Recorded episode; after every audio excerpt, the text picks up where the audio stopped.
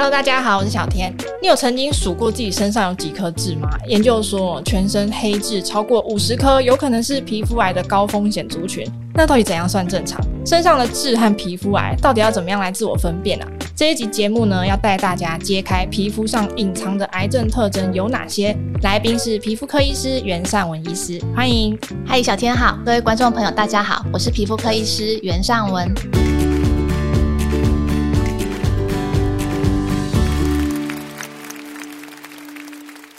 首先要来问医师，真的身上痣的数量跟癌症的风险是有相关的吗？这个其实看人种，以我们台湾来说啊，痣其实没有那么多会变成恶性的皮肤癌哦。但白种人他们皮肤癌的几率就比台湾高很多，比亚洲人高很多。了解。嗯。那通常我们要怎么样自我分辨，说我这个痣会不会有问题？怎么样是有可能病变的痣？痣如果要变成恶性的癌症，通常会有几个特征。第一个就是说，它可能呃形状会不规则。那第二个，它慢慢它颜色可能改变啦。或者它突然就隆起啊，就是变大颗，或者是说呢，它的边缘哈已经跟界限分不清楚了。那当你的痣有突然这些不一样的变化的时候，那它就有可能是转变成癌症。这时候就要赶快去找医师看要不要做切片化验来处理。所以一般我们会建议痣你要多去观察，看它有没有变成就是不一样的形状。那怎么观察呢？我们通常会建议就是说，你可以定期拍照，拍照的时候你就把一个尺放在痣的旁边。可以量它的大小，可能每隔半年左右就拍一次照，跟上一次的比对。如果短时间内它就有很大幅度的变化，那表示你的痣在转变了，哦、这时候就要特别警觉。那如果小时候的痣小小的，长大后变大了，是正常的吗？如果随着身体慢慢慢慢的长大，那个是 OK 的。但是如果短时间内，比如说你这一次拍照跟上次拍照就已经差很多了，那就有问题哦。那长在哪个部位有影响吗？一般来说，就是长在手掌、脚掌的痣，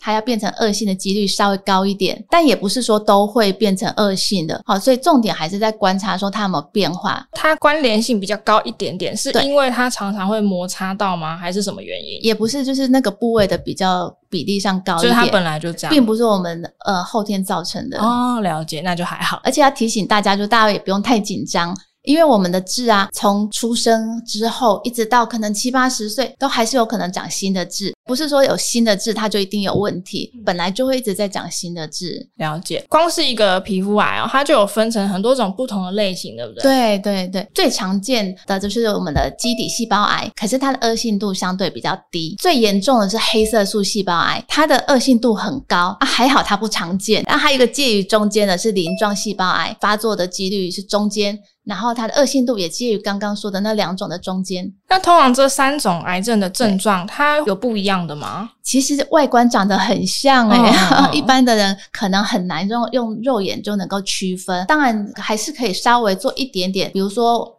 基底细胞癌它可能会比较亮一点，啊、嗯，稍微比较凸一点。那鳞状细胞癌它上面的血血稍微多一点哦。那黑色细胞癌它就比较不规则，它可能会乱长，嗯，而且每次生出来的手都是不一样形状、不一样颜色。不平均的，但是这个可能还是都要给皮肤科医师先看一下有没有长得真的很异常，那我们就会帮你们安排皮肤的切片。那这个切片呢，之后会去看里面的细胞，看它是哪一种细胞癌。所以其实就像刚刚医师讲的嘛，有几个皮肤可能病变的征兆，我们平常去注意那个痣的外观。那如果觉得有问题，直接找医生，那看医生的评估，如果有需要的话，就进一步做切片检查，其实是最快又最准确的方式。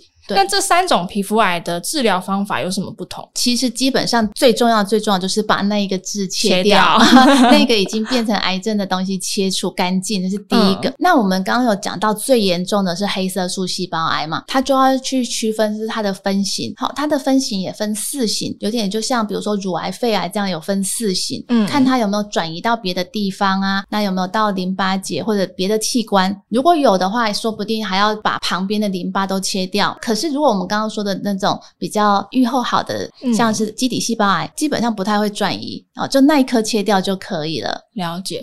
哎、嗯，那既然要切片，可不可以就直接把它就整个切掉就好？呃，会，我们会看大小颗。通常在切片的时候，如果是小小颗的，那我们可能一次就可以全部拿干净。可是如果比较大的，那也许我们先取一块小块的做化验，嗯、确定是再来整片切。因为有的比较大，它说不定还要补皮啊，其他的这种后续的处理。可能就不会一次就把它全部拿掉。就是医师还是会根据个人的病灶做一些克制化的建议啦。早安健康开课啦！台湾第一堂零基础的中医线上课程——中医五脏排毒，从系统知识到对症实做，十六堂课正式上线喽！为你邀请到三伏天的教母庄雅慧中医师，首度线上课程指导示范，教你从外在环境、内在情绪到饮食，全面掌握疾病成因，还有丰富的实作内容，从穴位按摩、药膳茶饮、热敷刮痧，到庄医师独创的居家安全药草温灸法，一次学会。课程完整资讯就在 Podcast 下方资讯栏，还有限时优惠码，下单现折两百元哦，让你在家就可以动手做，一起成为生活中的医学达人吧。但其实走到治疗之前哦，预防皮肤癌是最重要的一件事情嘛。首先，我们要先问一下医师，到底怎么样的人是皮肤癌的高风险族群？除了刚刚讲到的白种人之外，就是比较常晒太阳的。好，因为我们刚刚说了，基底细胞癌、鳞状细胞癌，还有黑色素细胞癌，这三种都会因为晒太阳多，它就会好发比较多一点。所以。防晒是很重要的。相对的，如果你一直都在太阳底下工作的人啊，嗯、那他的这个发作的几率就比较高。举例来说，像农夫啊，或者有一些户外运动、户外工作者，这个都要小心，要做好防晒。那医师通常会建议我们做哪一些的防范措施啊？第一个就是你可以使用物理性的遮蔽物，嗯、比如说长袖的衣物啊。或者是戴帽子、撑伞都是很好的方法。防晒乳的部分会建议两三个小时就要擦一次，嗯啊，那这样子才能达到它的防晒的功力。那这个防晒乳有要教大家要怎么挑选吗？还是说就是用习惯了就可以？建议要有防紫外线 A 跟紫外线 B 都要有的防晒乳。那如果在室内的话，我会建议就是 SPF 可能在二三十就很够了，那 PA 是两个加其实就够了。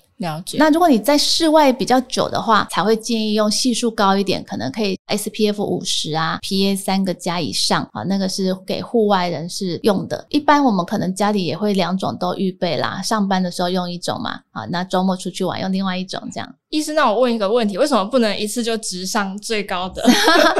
一般不会建议说我们平常就用那么高，因为其实比较高的相对皮肤的负担会多一点点，哦、因为它可能稍微比较浓厚一点啊。是杀鸡焉用牛刀的 概念。那刚刚其实医师有提到、嗯、那个晒太阳啊，这个紫外线过度曝晒，其实对皮肤还蛮伤的。可是我们又说晒太阳其实对于比如说帮助维生素 D 呀、啊，预、啊、防骨质疏松，其实有帮助。要怎么样来取得这个平衡、啊？对，很多人都问这个问题。对啊，我要跟大家说，没错，我们一定要防晒。晒那大家想象的就是维他命 D 需要的那个太阳的量，其实没有那么多哦、oh. 呃。我们可能晒个脚，晒个十分钟，这样子产生的维他命 D 的量就够我们用好几天了。当然，刚刚说的这个数值其实会有很大的影响。比如说呢，台湾是比较热的天气，夏天的时候它晒的时间可能会比较短。冬天或者说你到了日本啊那种呃纬度比较高的国家，它的紫外线比较弱，它需要的晒的。时间就稍微长一点点，但不管怎么样，我们如果要晒，我们拿脚去晒就好，我们不要拿脸去晒，脸、嗯 就是、比较容易晒伤啊，还有长斑。坚持要站在户外很久，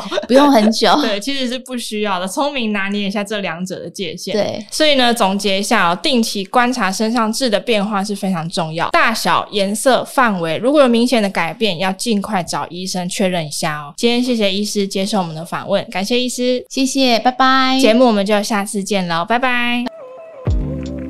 如果喜欢我们这一集的早安健康 Podcast，记得订阅我们，然后留下你的五星好评。